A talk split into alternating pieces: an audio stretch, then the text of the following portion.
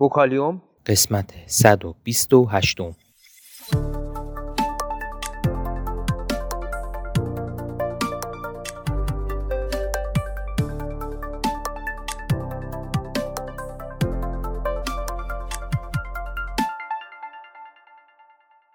صدای ما را از آسمان نمای گنبد مینا در منطقه فرهنگی گردشگری عباس آباد تهران میشنوید.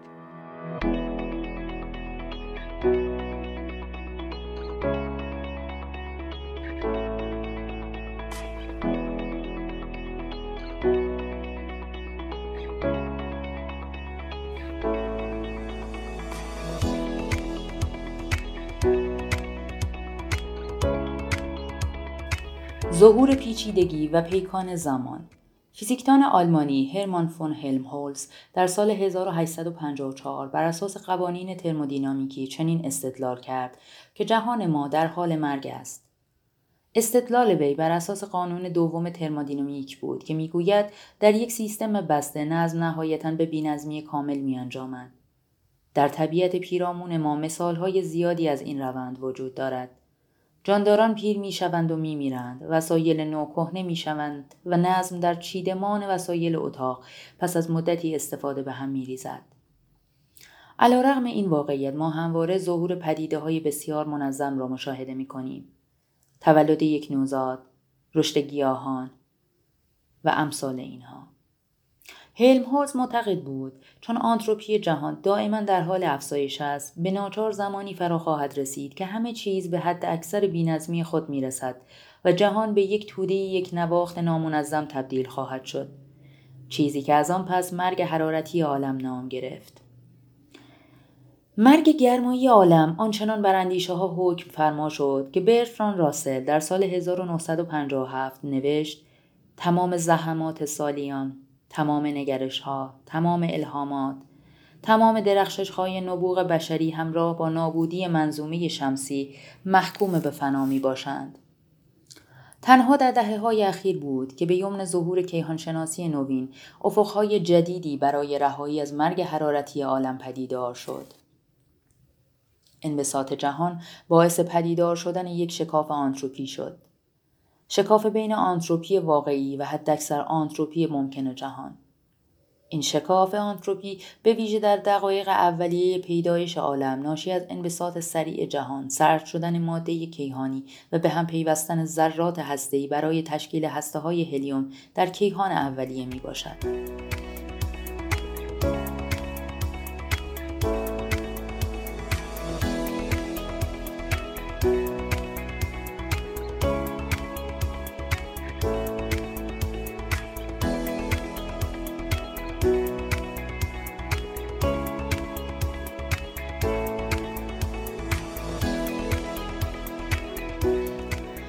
در کیهان کنونی نیز انبساط همچنان باعث افزایش حداکثر آنتروپی ممکن می شود اما آهنگ افزایش آن به مراتب از آهنگ افزایش در کیهان اولیه کندتر است.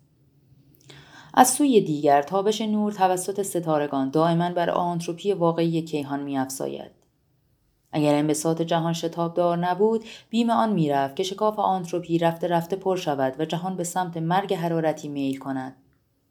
اما یافته های اخیر قویا انبساط شتابدار و فضاینده عالم را تایید می کنند.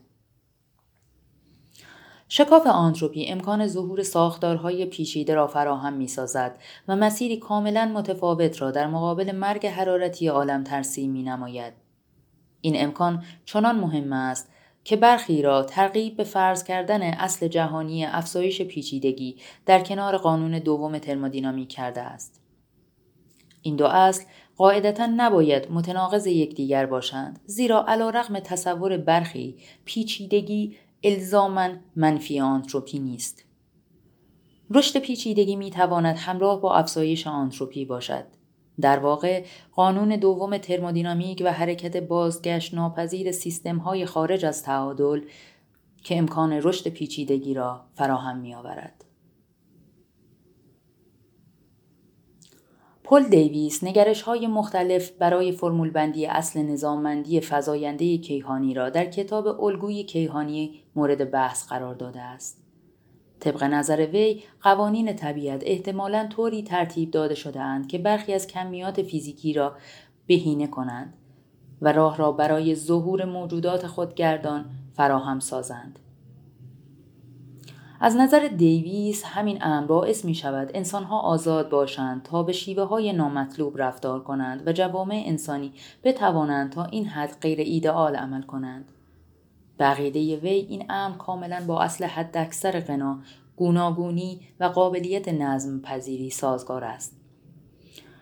تحول زیست کره زمینی نمونه بارزی از رشد پیچیدگی نظام یافته است. شکی نیست که بیوسفر زمینی در زمان حاضر بسیار نظام یافته تر از وضعیت خود در مثلا سه میلیارد سال قبل است. همچنین شکی نیست که ظهور موجودات پیچیده و تحول بیوسفر را بایستی با دیدی آماری نگریست.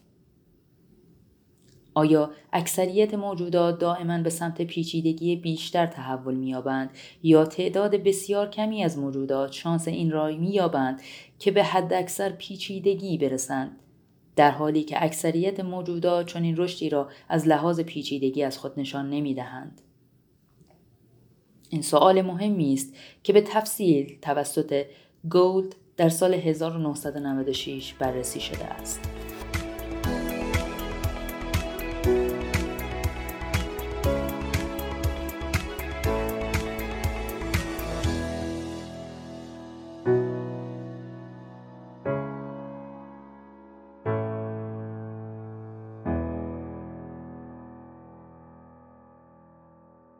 اگر علاقمند به مطالب علمی و نجومی هستید صفحه اینستاگرام ما را به آدرس گمبد مینا دنبال کنید.